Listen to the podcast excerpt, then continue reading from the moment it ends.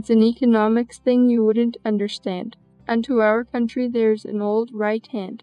At some first ire the ready man command, Strike their captain, and keep the other hands. And this there arose at a swift command. He bade a fiery body give his hand, but from his hull the surly vagrant stands, to lift his neck and propel his tides.